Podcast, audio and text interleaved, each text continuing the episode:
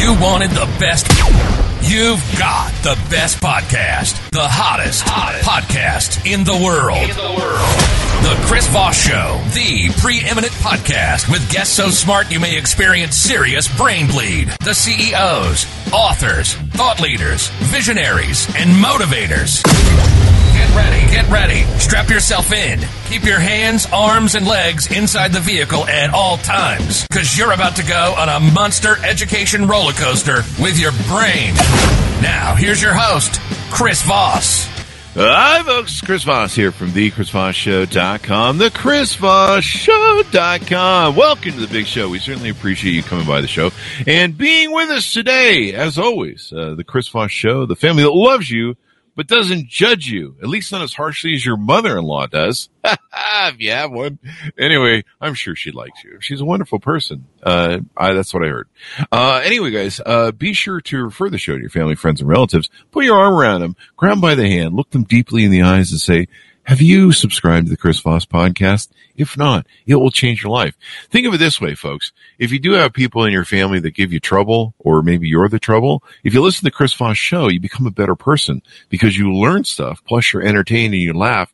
And then your life is better because the people around you are better. Maybe you're the one who's the problem, so you're better. We all know who that problem person is, and usually it's me. anyway, guys, youtube.com forward slash Chris Voss, goodreads.com forward slash Chris Voss. Uh, all of our groups on LinkedIn, the big LinkedIn newsletter, the big 130,000 LinkedIn group. Check all that stuff out we do over there. Uh, today we have an amazing, intelligent, brain. brain. We have an intelligent brain, and notice that I say there's only one, and it's not me. Uh, so. And he's written three books, so he's here with his third book to tell us uh, some of the amazing brilliant things that we're going to do. And if I use the word amazing one more time, sue me. Uh, the book is out January 24th, 2023. Experiential Intelligence. Harness the power of experience for personal and business breakthroughs. Soren Kaplan is on the show with us today. He's going to be talking to us about this amazing book. I just did it again. Amazing is going to become a callback joke during this show. I can tell. Uh, Soren Kaplan is a best-selling and award-winning author and speaker, columnist for Inc. magazine, founder of Praxie.com, and an affiliate at the Center for Effective Organizations at USC's Marshall School of Business. He has advised and led leadership development programs for thousands of executives and organizations uh, globally during Disney Visa or globally during? Who's reading this? Who wrote this crap? No, I'm I'm reading it wrong. It's me. Uh, it's always me, including Disney, Visa, Colgate Palmolive, PepsiCo, Cisco, Philips, Wells Fargo, eBay, Medtronic, Kaiser Permanente. I always thought that was a weird name. Uh, Kaiser Permanente, AARP, and many others. Oh, AARP. That's uh, I'm 55 uh, next uh, on the 26th, actually, two days beyond this book. I don't know why I'm segueing into this. Uh, Business Insider and the Thinkers 50 have named him one of the world's top management thought leaders and consultants, and they have not named me. So it's obvious why we have Soren on the show. Welcome to the show, Soren. How are you? I am doing well. Thanks, Chris. Thanks for having me. Thank you. Thank you. We're just having a ramble through your fucking bio at this point. Really. That's the, that's yeah, I, I, have no idea what to think about this after, after that, but there you uh, go. Well, we do info entertainment. So uh, that's what we're all about. So Soren, give us your dot com so people can find you on the interwebs, please. It's, it's my name, SorenKaplan.com, S-O-R-E-N K-A-P-L-A-N dot com. There you go. So, Soren, this is your third book. Uh, let's talk a little bit uh, about uh, what motivated you to write this book. Well, you know, I've, I've worked with a lot of small businesses as well as large companies. I've seen kind of a, a trend in first we thought success was driven by how smart you are, how you know how high your IQ is. You know, like let's get the smartest people in the room. I'm proof um, that isn't true. it is not true. Um, the second thing we started thinking in the late 1990s was, oh, we need emotional intelligence. We need to like be in touch with our own emotions and kind of empathize with other people. I think that is true to a certain extent from, you know, in terms of kind of personal success and leadership. But these days, we haven't really packaged up how to think about people's experiences. It's not just about kind of what's on your resume and kind of your list of jobs that you've had. Your experiential intelligence actually is real, like smarts. Think about street smarts we all have street smarts. The question is, how do we understand what makes us us in terms of our own kind of ability to navigate this crazy world we're in? Mm-hmm. And if we're running a business, how do we hire people? How do we recruit people that really can contribute in a meaningful way in terms of how they think, their mindsets, the abilities that they're bringing, as well as just kind of the basic skills they have. Sometimes it's not what you think. And so experiential intelligence is just a way to really understand the role of experience in today's world and kind of how to leverage it for yourself as well as your business. There you go. I love this because uh, this is the, you know, I never went to college, clearly. People in my audience are like, yeah, he never went to college. And, uh, no, I started my first business at 18. I was supposed to go to college. I had a Pell Grant. My family was poor. And, uh, uh, I said, well, we're going to put the Pell Grant off because I'm making, you know, pretty good money at my first little business here. Back then, it really wasn't an entrepreneur mindset world. It was a brick and mortar world, unlike now. Um, but I love this experiential thing because, you know, I, am not, I've never been brilliant. I don't have a high IQ. Uh, my audience is like, yeah, we know that. Um, 13 years we've been putting up with this guy. Um, but, uh, and then the emotional intelligence thing that kind of got pushed by, I think, in a, a emotionalist movement. Uh, you know, we all need to be huggy bears. And I'm still seeing that actually from some of the leadership books that I see where it's, it's, uh, it's the proponent of, well, if we just all kumbaya and hug each other and rub each other's back and then HR is current not not liking that at all. Um, we wonder why we have these uh, massive uh, lawsuits of people being a little too emotional in the workplace. That's my opinion. Um, but I love this experiential thing because this is what made me successful. Street smarts. Uh, yeah.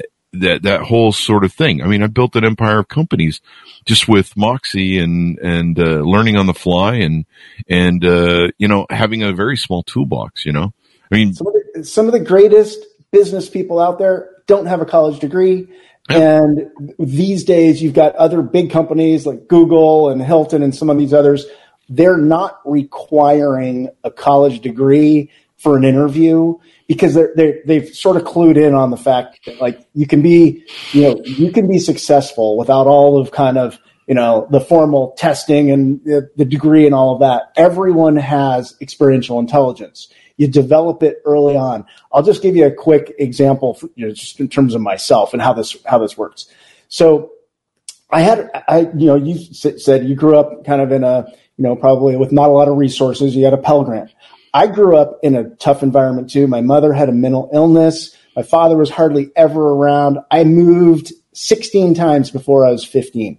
Wow. So, you know, it, it was rough. And I learned to, you know, I had to, I had to kind of heal from a lot of the trauma, but I also learned to live with a lot of uncertainty, make decisions kind of at the last minute with limited data and, you know, kind of navigate kind of a lot of ambiguity. So I can, you know, see patterns in kind of ambiguous situations. I can, um, kind of nat, you know, kind of grow startups because I've done a few startups because I, I'm really good with living with that, that uncertainty. So if you look into your past and look at the things that happened to you, happen, you know, to you is also what you created.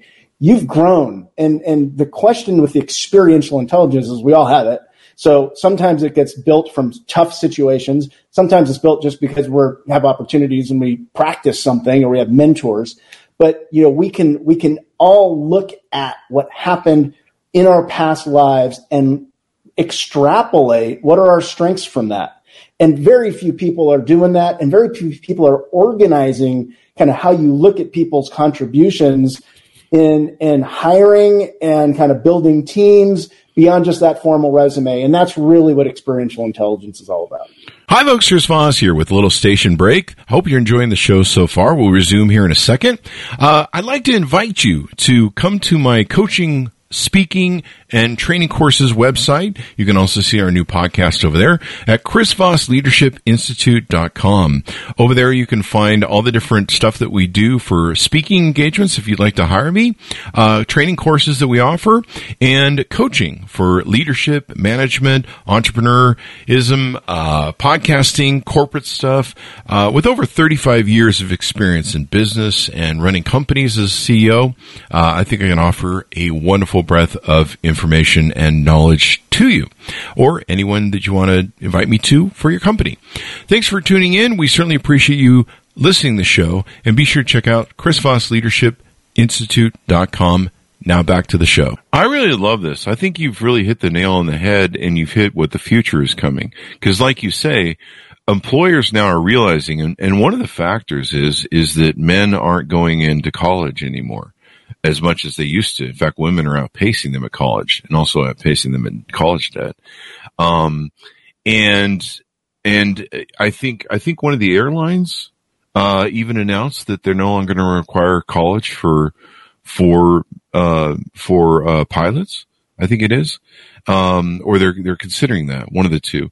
And I think we're entering a new age. Uh, you're kind of seeing this with colleges. Colleges are dropping their uh, enrollment rates or their enrollment costs they're realizing that what people are paying for college, people are waking up the fact that what they're paying for college to memorize facts, as you mentioned in your book, um, isn't isn't doling out to be the the return on investment uh, for a lifetime of of stuff, you know. Uh, and so I think, I think college is definitely going to be on the ropes here coming up soon. If not already, actually smaller colleges are already signaled this year that they're making changes to their format and their costs.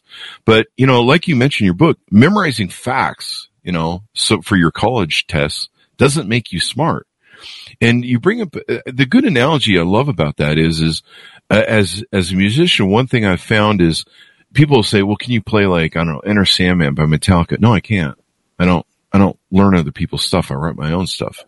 And great musicians, you know, write their own material, but you'll, you'll meet people that are like, Hey, I know how to play Mozart's whatever, Beethoven and whatever. And then you go, well, that's great. You've got that perfected.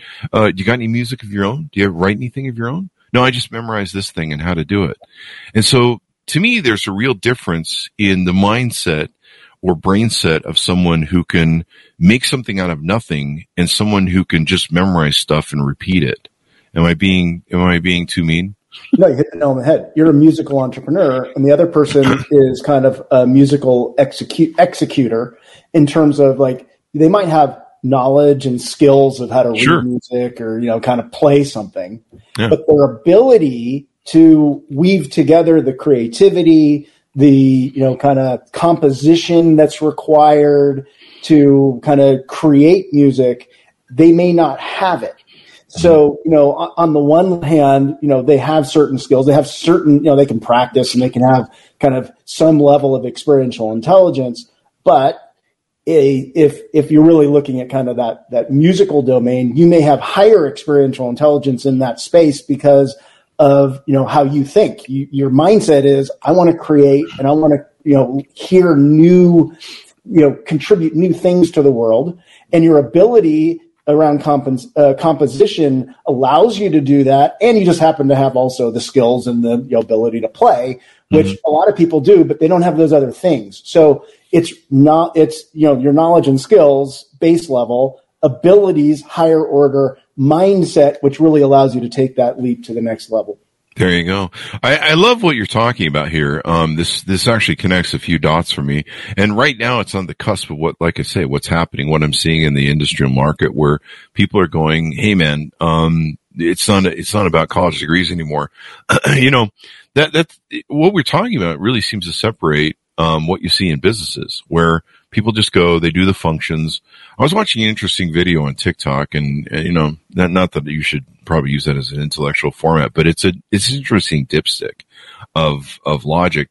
And I, I saw a video, uh, I think it was yesterday, the day before. This gal talked about how a lot of people in business, especially working for big companies, they're just doing redundant tasks. Most of them, most of it almost seems like a game of like, how many employees can we have and say that we have on the balance sheet when really a lot of those employees are questionable as to how much work they're actually doing, how much production they actually do. And I'm not being mean. I'm just saying, you know, we all know those people who slough half the week and, uh, you know, watch my videos most of the week. I see it on YouTube. I'm like, you guys are consuming a lot of data on your workday. So, uh, well, what's going on there? I mean, you just, uh, you know, like you'll see like, it's, it's like Monday that everyone does all the work and Tuesday everyone does all the work, returns emails and then the rest of the work, everyone kind of right. messes off. So I think it's kind of interesting where you know, and, and, and you see proof of that when you see the huge layoffs when they take out middle management. They're like, let's cut the fat and people we know that aren't maybe that you're just passing the buck around, doing the repetition, as you mentioned in your book. So you talk about this thing called experiential intelligence. You call it XQ instead of IQ. Let's talk about what that is and what, what can that uh, internal fingerprint bring to you as you state in your book? Yeah, well, you know, it, we've known IQ has been sort of important. I think it's a lot less important just in terms of kind of practical day to day ability to navigate the world and make a you know difference if you're an entrepreneur or in, in business. And so the idea behind experiential intelligence is you have opportunities to look at your the experiences that shaped you early. You know, we all have experiences from the moment we're born. So a lot of those experiences that actually shape how you think happen kind of early on. So we get into business and we want to ignore those, but they actually can crop up um, in terms of how they've influenced us and how we think. Maybe we have an opportunity type mindset. Maybe we don't. But if you look back at kind of those experiences, you can decipher what were the um, self-limiting beliefs that might have been instilled in me that's holding me back, or mm. what are the kind of abilities that I gained. I gave you some examples of my kind of tougher childhood. I gained certain abilities even from the difficult things. Mm-hmm. Now, there's also, you know, you can look at the positive things too. You might have had an amazing teacher or a mentor, or maybe your parents helped you kind of explore, you know, certain areas and it really gave you assets. So, you know, the, the goal is to really look at all your experiences, the tough ones and the good ones, and extrapolate for yourself and understand for yourself mindsets, abilities, and, and kind of your know how that you gained from that. Um, that's at the individual level. And you can really leverage that as a leader also kind of individually.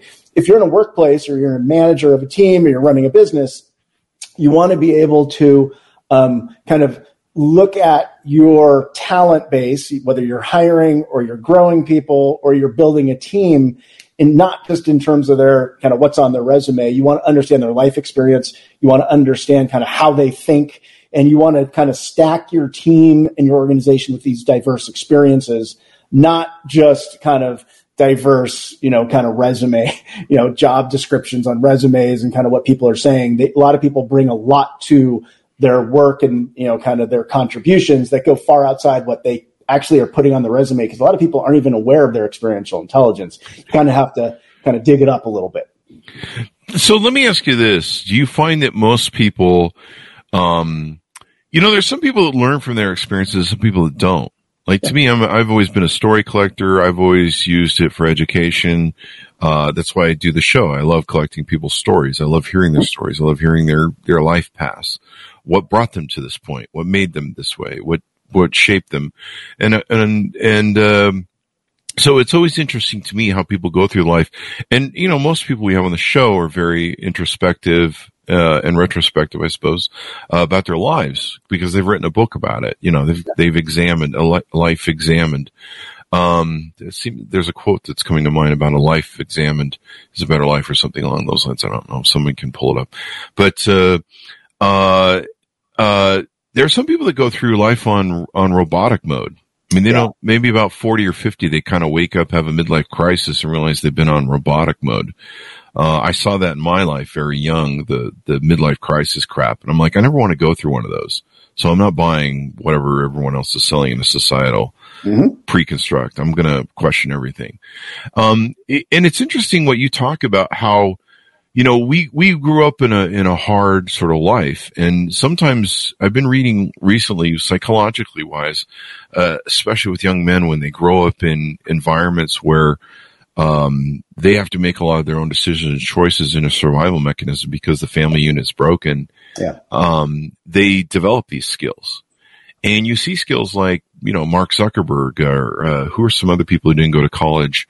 I think that, I don't know if the C, I think the CEO of Google went to college, but he, he, he was born on a dirt floor in India yeah. in a hut.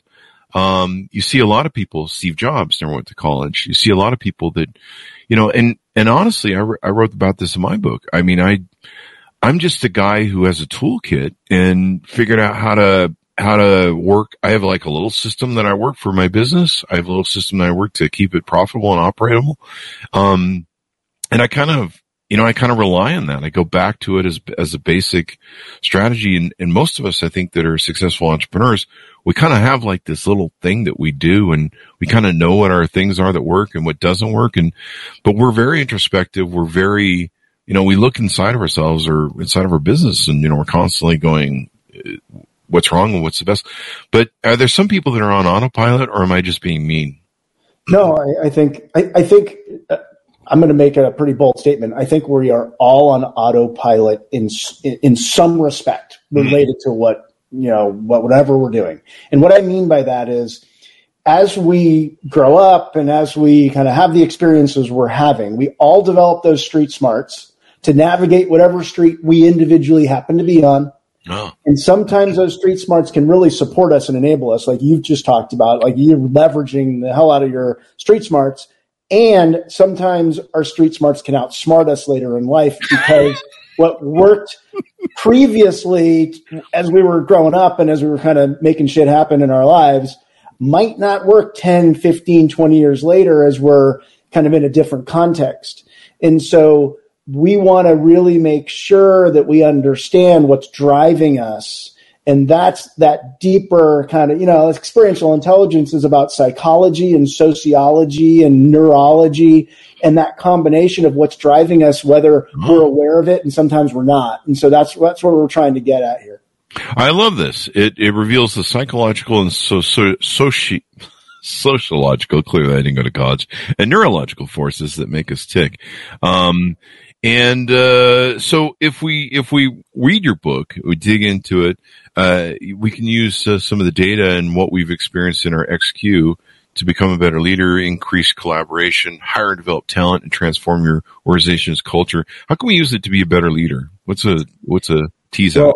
Yeah, I mean, I mean, I think what I've tried to do in this book. I mean, there's there's you know there's a bit of kind of there's research behind all this stuff, and you mm-hmm. know, kind of there's the big idea of experiential intelligence, but it's really about how do you apply it to your mm-hmm. your life. Um, so as a leader or in an organization, it, it, really boils down to three things. And I've got you know kind of these tools and templates that you can kind of fill out and kind of be introspective and and you know also you know get a little vulnerable and share with other people your your thinking to get kind of a reflection back. But you know, the, the essence of it is you look at your like, you know, look at your life experiences. Which ones are the most poignant for you?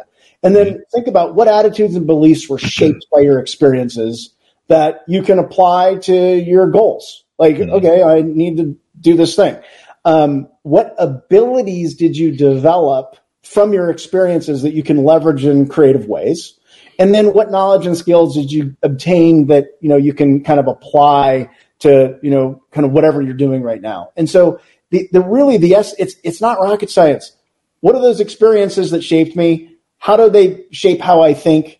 And what skill sets and abilities do I develop from them that I can leverage? Mm. And sometimes you can do it yourself, but sometimes it's helpful to kind of create a draft and then share it with somebody who knows you really well because usually you'll get some good feedback and reflection and you'll take that insight to the next level it doesn't have to be more complicated than that. There's other mm. ways you can kind of, you know, I've got assessments and all that kind of stuff, but really that's the essence of it. Yeah. When I ask for other people for feedback, they just go, you're a moron. And I'm like, well, I mean, you, you have a point there. Uh, I noticed it's interesting. I just downloaded this on your website and signed up for it. You have a free toolkit. Um, I talked about my toolkit earlier, um, with a book purchase where you can go on to your website, Soren, uh, kaplan.com, uh, and you can, uh, you can have a free toolkit. Tell us a little bit about that.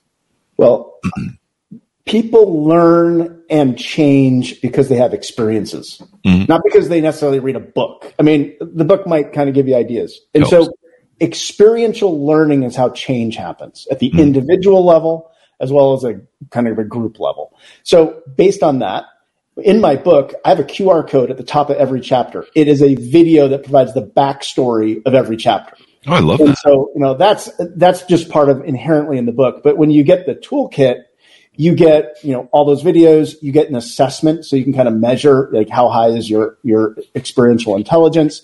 There's a discussion guide you can use like in a book group or with your team Mm. There's um, a PowerPoint presentation. So if you need to communicate, like, what is this thing? Experiential intelligence. I've got all the graphics and tools and templates from from the book in there as well. So there's, you know, it's kind of like a little resource kit in order to, you know, grow your experiential intelligence. And part of growing it is to help others kind of understand it for themselves and amplify it for your team and organization as well. So I even have like a 360 team assessment process mm. in it um, to help people kind of work together more effectively.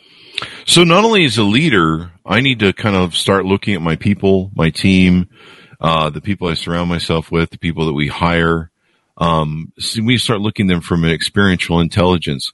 Uh, and I love this idea because to me, someone who has a sort of reflective, introspective sort of thing about their life is, is really important, uh, in having people around me because not only from a, not only from an experiential or, you know, being able to execute, but also from a behavior and relationship thing you know, someone who's, res- who's reflective and maybe done the work at going, you know, what are my childhood traumas or, you know, why am I an asshole? Which is constantly what people ask me.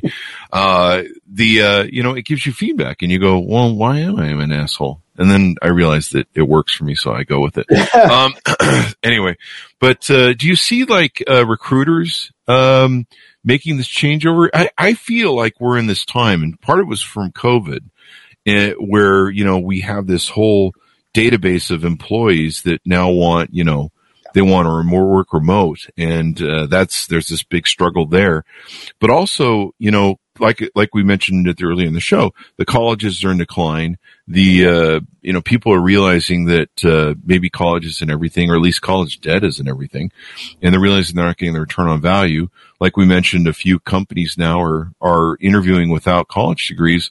It seems like we're kind of in a new, we're, we're entering kind of a new model era, and I think you may have put your thumb on it and hit the button with this experience. Are you noticing companies or, or recruiters? Because recruiters at the very base, you know, they're all over LinkedIn and, and HR departments need to really adopt this. 100%. So a couple stats. Um, the percentage of jobs requiring a college degree fell from 51% in 2017 to 44% in 2021. Wow. That is a huge drop.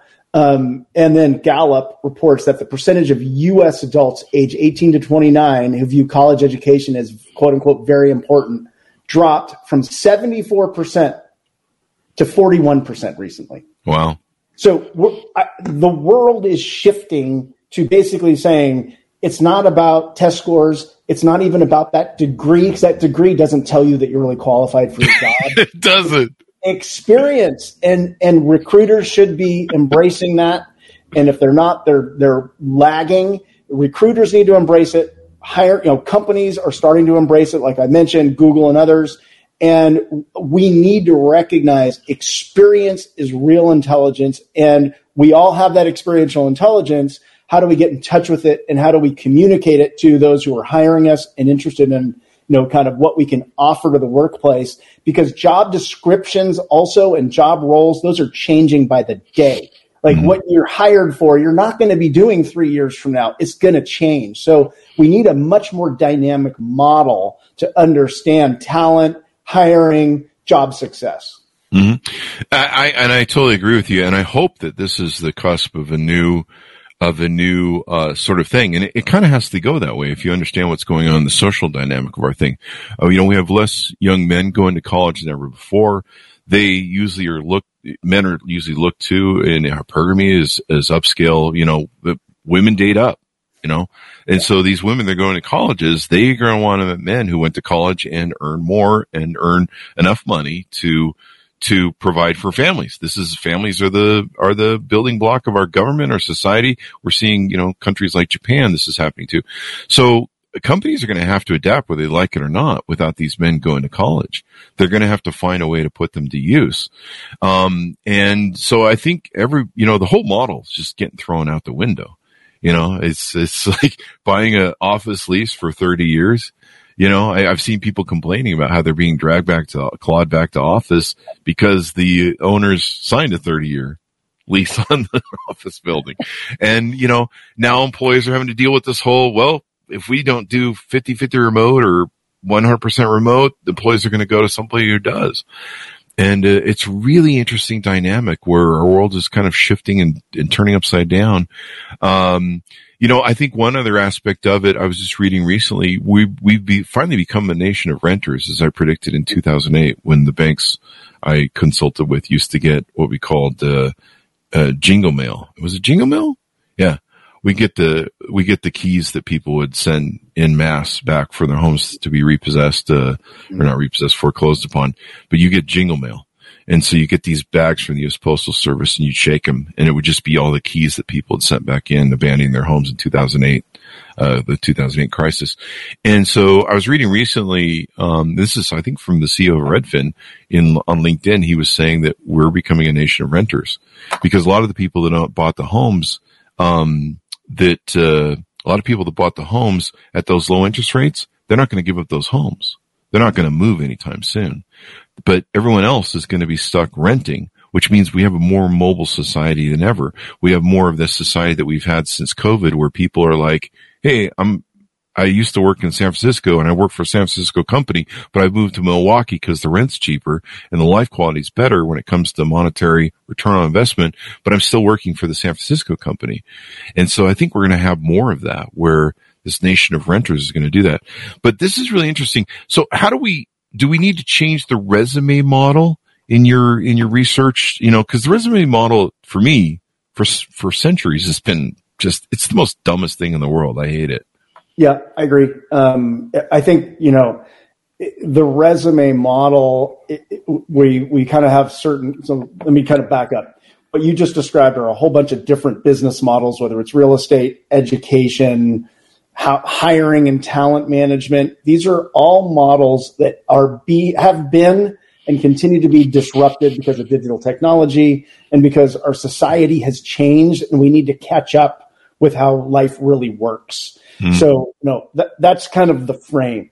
Um, yes, uh, we need to figure out how do we screen for how people think and their broader set of abilities beyond just you know kind of keywords and resumes.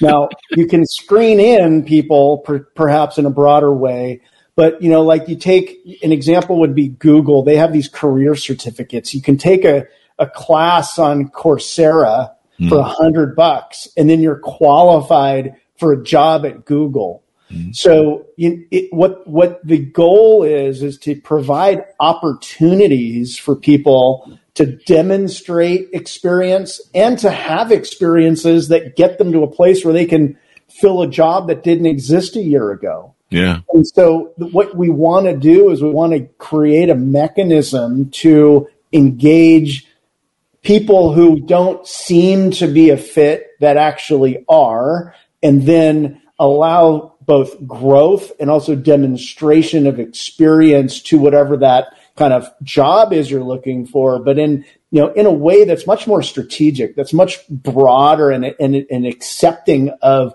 kind of diverse experience yeah. rather than pigeonholed experience in a college degree kind of thing. So that's what we that's what we need to get to. Yeah.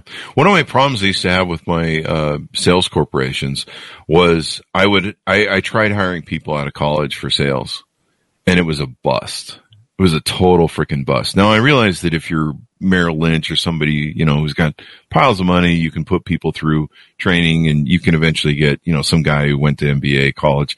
But most guys I had were just guys who, you know, got a sales degree and came out. And nine times out of 10, those guys couldn't sell their way in a paper bag if you held a gun to their head. Like they, they just could not sell. And they, they would, they're like, well, I memorized everything in school and I repeated it. And, and, and I, you know, guys with street smarts. I mean, I used to joke with my, I used to joke with my vice president, my business partner. I'm like, you know what? The best sales training I ever got was spending a year at a car dealership and then going and hanging out with the used car salesman. That's an experience. You want to learn sales? Go do that for three months. And I used to joke about how I would love to spend three months to, to have anyone who worked for us go to work for three months with uh, at a used car salesman. We paid them, right? You know, go go learn to sell. And the the biggest guys that I I had that were the most that, that they made the most money, twenty grand a month. These guys would pull. You know, sometimes I'd have fifty grand of their money sitting in my bank. I'm like, you really need to get take out this money. But you know, they had sometimes they had issues where they, you know, too much cocaine or something. They're like, just hold on to the money, Chris, because if I get it all, I'll spend it. Um, but you know, it's it, it, my best salesman in the world. Never had college degrees, but they had moxie, man. They had life experience, just like you're talking. Yeah, about. well, well, let me let me give you a practical example. So, um, in addition to writing books and doing leadership development, I started a company called Praxie.com, Hmm. P R A P R A X I E.com. And it's it's really about creating software that's best practice in terms of business processes for marketing and strategy and innovation and HR and stuff like that, based on experts from around the world.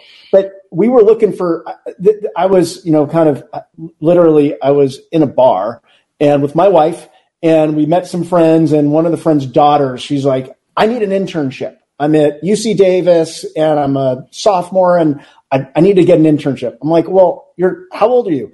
She's, she's like 23 or 24. I'm like, why are you a sophomore? She's like, well, I took some time off and I, I lived in Israel and I joined the army and I was in the army for two years and I was a commander and I had like 20 people under me. I'm like, so, uh, and now you're in college. She's like, yeah. I'm like, well, how did you, when you moved to Israel, you're like, uh, you know, in middle school, how'd you, how'd you figure out how to, you know, kind of assimilate? She's like, well, I just kind of did it. And, I, and then I'm like, well, how'd you figure out how to lead a battalion of 20 people? She's like, I had to figure it out. Yeah. Like, whoa. Okay. Yeah. So I brought her on as an intern and within a very short amount of time, she was managing a global team who was in Asia and Africa in the U.S building like software, um, plat, you know, building software programs for best practices. And she applied what she knew how to do in terms of building teams in the Israeli military to software. Now, nothing on her resume said software experience. Nothing said team building, yeah. but she was able to apply that experiential intelligence to you know her job and now she's like one of our all-stars so yeah. like though if you just need some insight into how to think about and look at the abilities you need the mindsets that you know you want to have in that role mm-hmm. and then look for kind of those adjacent experiences that will clue you in that there's a fit there yeah. And you bring up a good point. One of the problems I have, I have a lot of military friends, is is you know th- these folks are trained uh, by the military. They're trained to be leaders.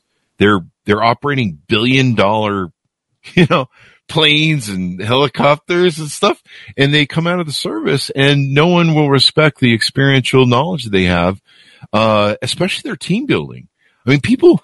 The loyalty and team building that goes on in the military is extraordinary. The band of brothers, I know there's females working there, but there is a loyalty, there is a code, there is a, there is a, um, humanhood, I guess, uh, call it, since there's females working there. There's a brotherhoodish sort of thing where it's a, it's a thing about loyalty. It's about watching each other's back. It's about building team. You know, you're, you're getting, these, these people aren't operating like, you know, uh, uh, paper clips. These are billion dollar systems, billion dollar computer systems, billion dollar planes and everything else. And we throw them away. You know, we have this high suicide rate of veterans and we've had authors talk about this on the show because they can't be utilized or they're not being utilized and not being valued for their experiential knowledge. I know, uh, we mentioned earlier, I wanted to fall back to Google. Google did have some weird questions they used to ask people in interviews. And I think that was kind of more of a tack to try and get to experiential intelligence. Was it? Or just maybe some analytical sort of intelligence? Yeah, it, I mean, analytical intelligence. I mean, you can take an IQ test. I mean, that'll tell you how smart somebody is. But it's the application of that analytical intelligence to some real world problem or some theoretical problem that shows you you can do what you want to do. Mm-hmm. Another example, um, I have been kind of coaching. Um, he's a younger guy. He's probably just graduated college. He's looking for a job right now. San Francisco based media company he's applying to. Um, and he was looking, they basically asked him to give, he's going to be selling kind of media, right? So uh, kind of out of the gate, they said, create a couple page PowerPoint presentation like we are, you know, kind of the, the client and the company and give us the, the pitch. So he had to, he had to like scour the web and look at all their media and create a two page kind of marketing document and then mm-hmm. give them the pitch on their own business back to them. So that's an, a great example of, you know, kind of demonstrating kind of how you're assimilating all of your experience to do something that represents how you might show up later down the line.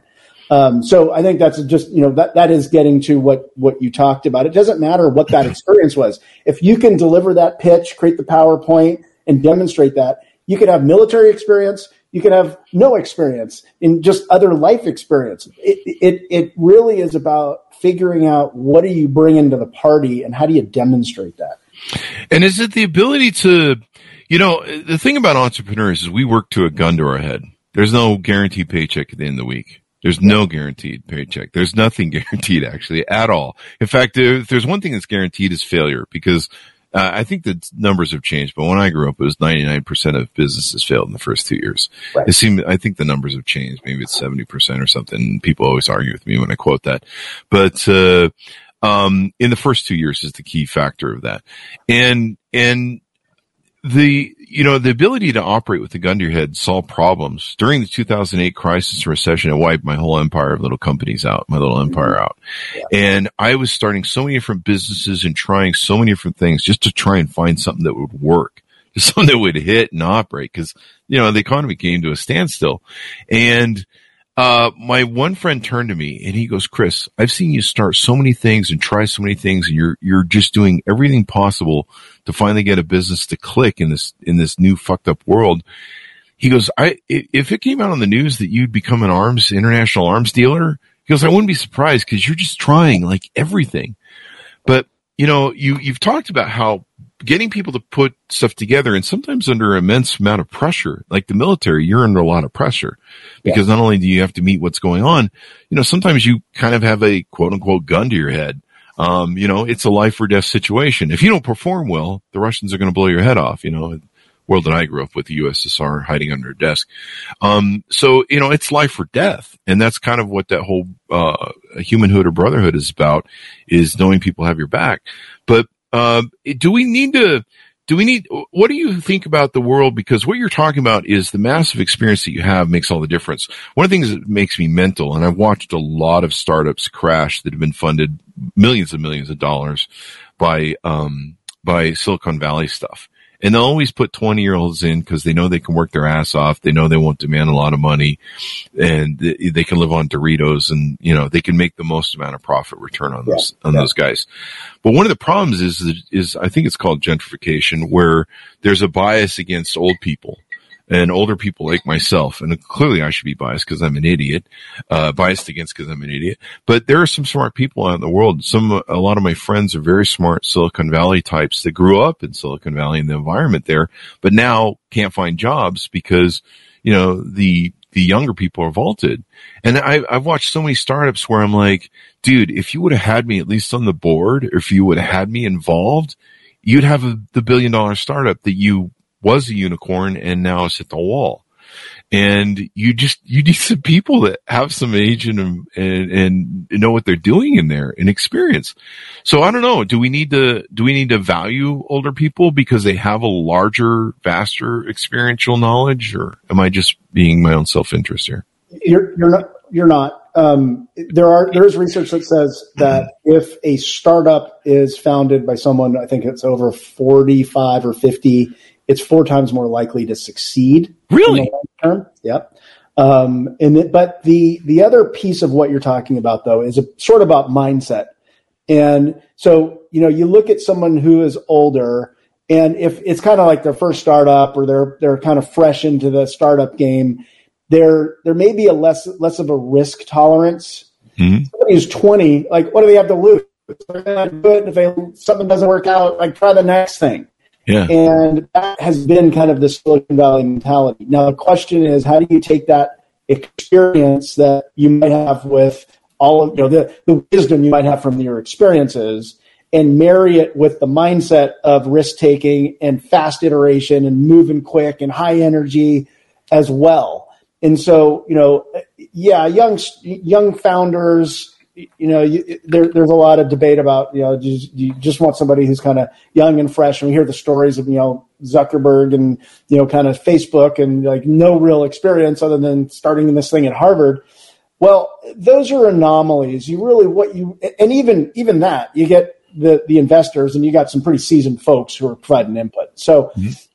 what you really um, have an opportunity to do when you're just talking about the startup world is kind of marry the risk taking, fast moving mindset with the wisdom of how do you really scale and grow this thing? And then, you know, the, the VCs, if you're doing that kind of traditional route, will oftentimes bring in, you know, they, they, advise and they kind of bring in the networks and stuff like that. So, you know, that's kind of the best of the both, both worlds. But, you know, if you're really, you know, looking at, you know, you're a small business owner and you, you know, got to make, got to make shit work, you know, and you have a limited amount of time and you talked about the gun to your head like you you want to be able to tap into those other people, whether they're on your team or they're part of your network, mm-hmm. that you know can contribute to your blind spots. Like you've got certain experiences. Well, you might not have experiences scaling some new business model. Mm-hmm. Well, go find a partner or find an advisor or whatever who, who has that experience. And so you want to basically look at that network of experiences that you think are going to be important to whatever you're doing and and and bring that into whatever you're trying to achieve. So that, you that's you know that's I mm-hmm. think that's a general principle that's that's helpful here. That's one of the reasons that I love stories. It's a great way to educate yourself on life. There's no life manual, and so I've learned to love stories. And, and I told my ne- niece and nephew when they graduated when they graduated high school, I said, "Be a story collector. Collect stories. That's how you learn." That's what everything is about. Movies, TV, everything we consume, everything used to entertain ourselves is really storytelling. You know, Shakespeare is storytelling about life lessons. And this is how we learn. This is why I love my show because I have brilliant minds on the show and they educate me and I learn their life lessons and their stories and everything else. And then, uh, you know, we have this data that we can process. And so, yeah, it's great where even if you're like a young person, you can learn, uh, so sort of experiential intelligence from other people's experience. If you, I suppose, if you pay attention to it. Yeah, that's that's absolutely right. And I think there's one huge gap that exists in what you described because what you described is absolutely an opportunity. We don't take enough time to learn from our own stories. Meaning, like, let's look at think. Just think back. Like, what are all the experiences that really shaped you, mm-hmm. Chris? Like, think about the couple tough ones couple really positive ones, and then decipher what did they give to you? How do you think? Mm. You're very, you know, you, have got a great sense of humor. You're very self-deprecating. You create really kind of a trusting environment because like there's no judgment. You're like talking about how you're an idiot. Like, you know, it's like it's, but it. I mean, it, facts it, are facts.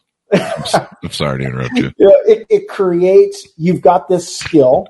You've got this ability to set a tone. Mm-hmm. And those are things you developed over time. Now, maybe you developed them because you saw role models doing it. Maybe you developed it as a defense mechanism because there was something tough and you had to be, like, be lighthearted about it. Whatever it was, you're now leveraging it and using it to be successful. And you, if you just go back, I bet you can trace forward the experiences you had, the assets you gave you gain from them, and now what you're doing today to be successful. And there's a line of sight, but not of not all of us always do that. And there's a real opportunity to do that for yourself. Yeah, I the, the, that's the one thing I love about being an entrepreneur is you have to be.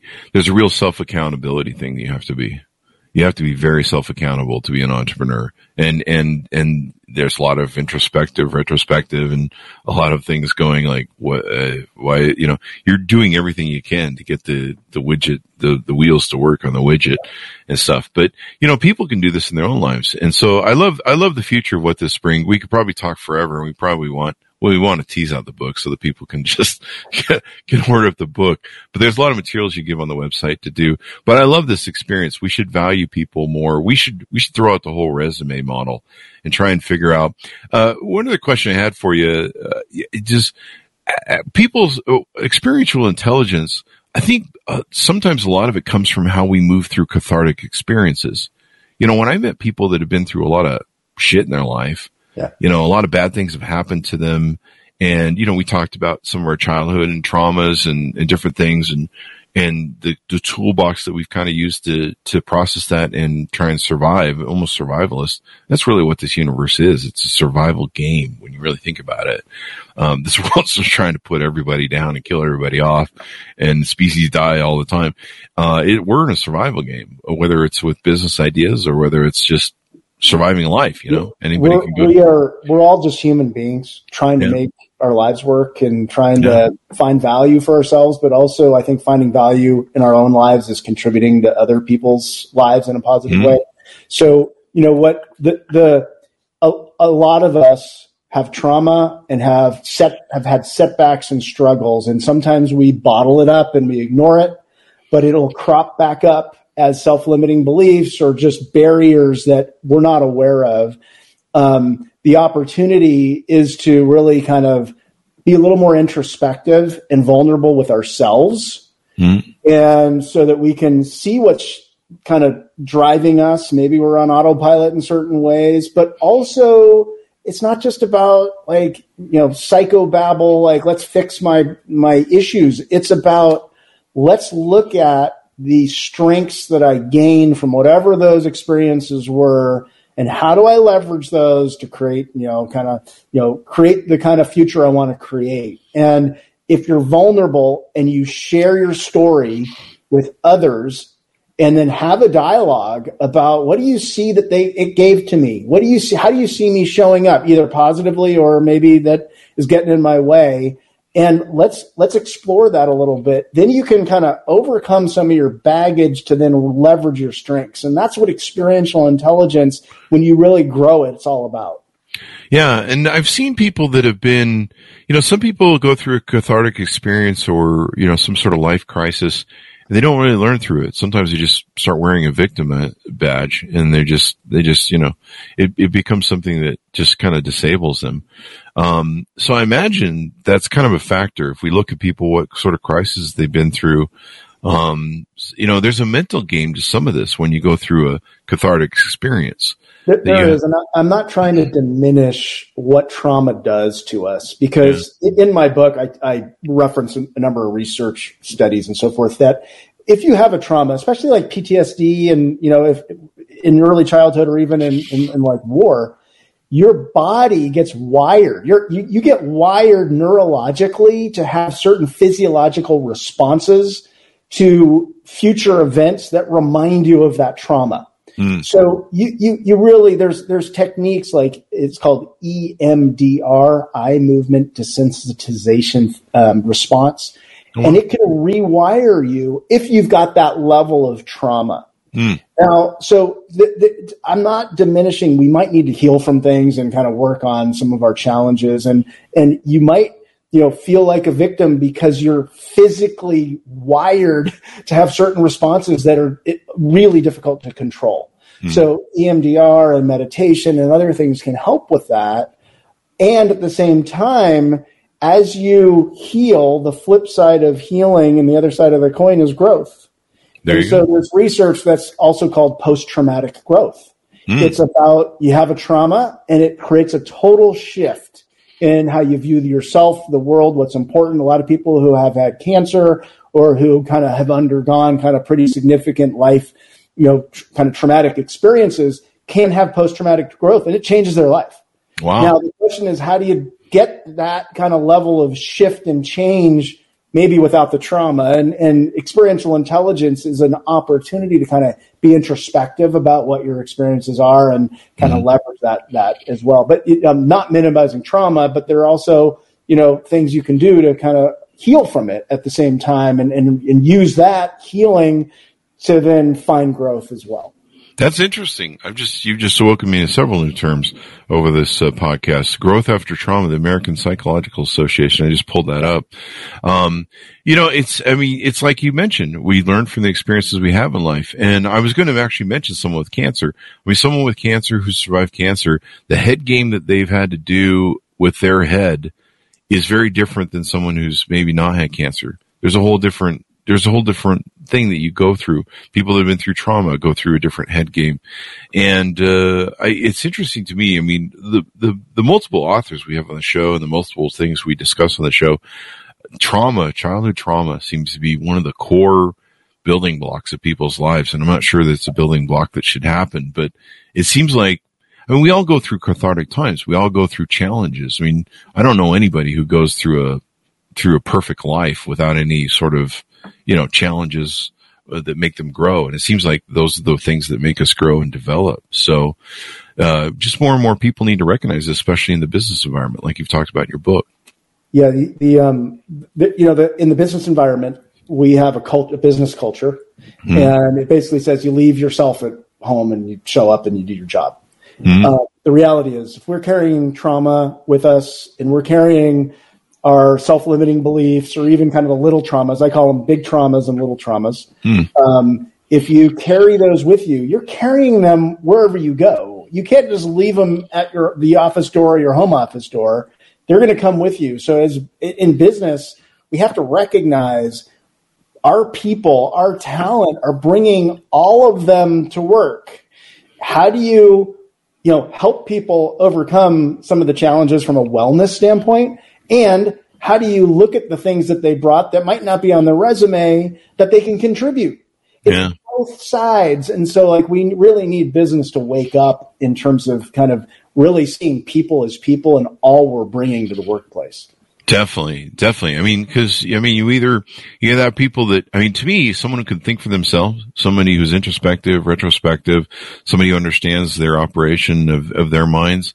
You know, some of my best employees had trauma around them. I remember one of my best employees was a an older lady that uh, she would work her butt off for me, but she had a son who uh, had. Uh, what's the personality disorder where you, you hear and see things talking to you? It was the Beautiful Mind movie. Schizophrenia? Schizophrenia. She had a son who had schizophrenia.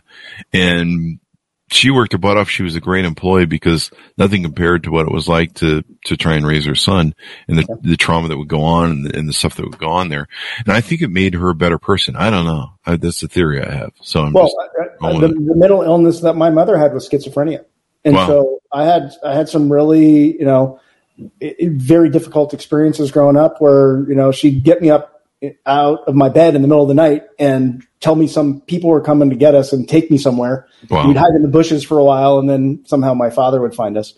Um, but those experiences totally had to heal from them and over, you know, kind of yeah. address them. Um, but you learn, you learn a way, you learn a way to get through life and, and solve your own problems because I learned, you know, at, at seven years old, I was realizing I had to kind of decipher reality for myself and I had to be super aware and I had to really understand my environment. I had to read people's faces and I had to kind of understand how to navigate the world in a way that most seven year olds don't. Well, today I can facilitate a meeting with 100 people in the room and read the room really well. Mm-hmm. I can kind of understand, you know, do a bunch of interviews with executives and kind of see the patterns and get the business issue really fast. And so, you know, I, I yeah, there's healing and then there's leveraging what it gives you. And so, you know, it, it's, it's again, we, we need to be supportive of people's process from a mm-hmm. healing standpoint yeah. And at the same time, like this woman, you know, the, the coworker you had, like she has incredible assets because of what she had to go through. And how do we appreciate those? And how do we kind of amplify that and highlight that so that she can be successful in doing what she's doing and contribute to your your own success at the same time and really celebrate all that. There you go. Uh, you know, a, one of the things that, it, that, that shaped my life was I was born and shaped my entrepreneurism, I believe, was I was born into a religious cult and they f- were trying to force everybody, you know, think a certain way.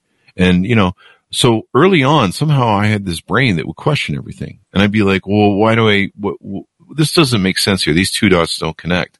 And they'd be like, you just need to have faith. And I'd be like, uh, no, I really want to know what's going on. whether these two dots connect? And so I would, I was constantly asking questions and, and saying, you know, why does this make sense? What, what is going, why don't these two dots connect? Or why doesn't this, why isn't this logic? Oh, you just have to have faith. You just have to believe. And, uh, well, that's great for religion. It didn't work for me. And that helped me in my entrepreneurism because it'd be like, okay, why, why, how, how, can we make this better? Why does the widget not work? It was working for the past 10 years. It's not working now. And so I'm uh, constantly questioning authority and, and, and all that sort of introspection that I was doing as a child, trying to figure out how to survive with that, actually shaped me to be a better entrepreneur. I think. So, Chris, we, we need some offline time because I was born in a spiritual cult as well. Um, in in the East Bay in California of the Bay Area, oh, wow.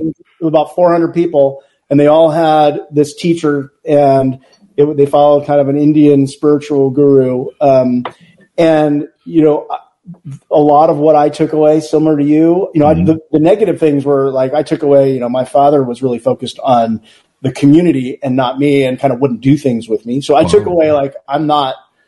I'm not worthy of attention and, mm. and recognition. Like kind of that's that's kind of one thing I took away. Now, what it gave to me was I needed to, I wanted to excel and be successful to get recognition and to get kind of the accolades I didn't get growing up. Well, you know, on the one hand, that helped me succeed. On the other, I didn't have a lot of balance for many years. I was workaholic, kind of thing, that kind of thing. But you know, your own experience, like you, uh, you took that experience and then you figured out, like, I, I need to be, question the norms. I need to question, you know, kind of how things are told to me they work. And I'm realizing they don't work that way. And if I push those boundaries, I can create something new.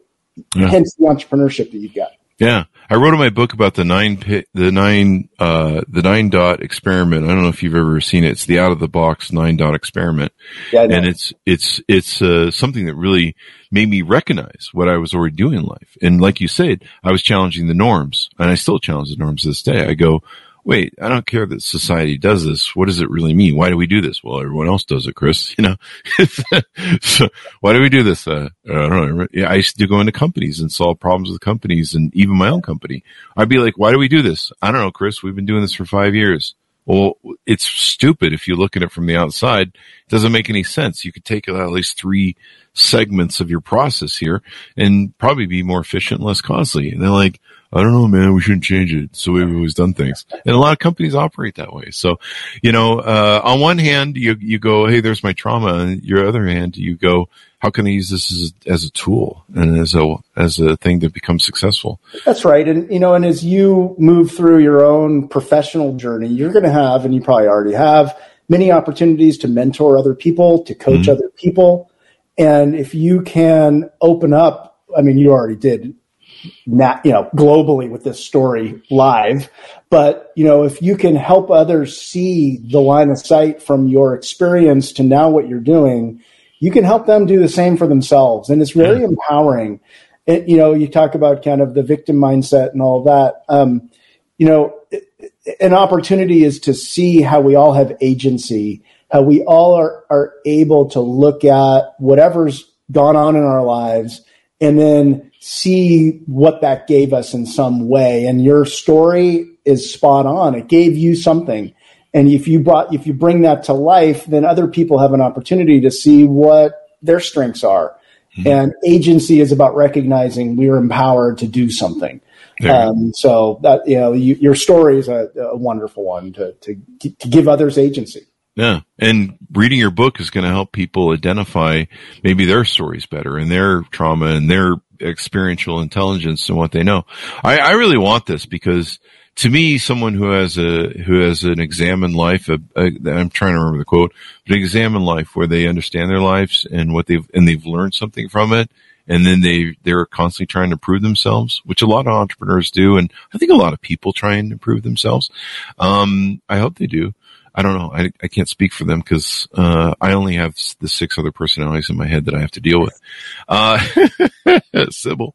Anyway, it's but been all six want to improve themselves. That's that's well, except for the one who says kill, kill, kill all the time. That's pretty much the one that the judge says they can't listen to anymore. I'll get the parole uh, off the bracelet off soon. Uh, anyway, guys, no, there's not a criminal record, people. It's a joke. It's just comedy. Uh, so it's been wonderful to have on the show, Soren. We could talk about this forever. Uh, love to have you back anytime you want. Um, and, and it's great for leadership principles too, as well. Uh, give us, uh, your parting thoughts, anything we want to throw in there to tease out the book. Well, you know, I, I think everyone has experiential intelligence.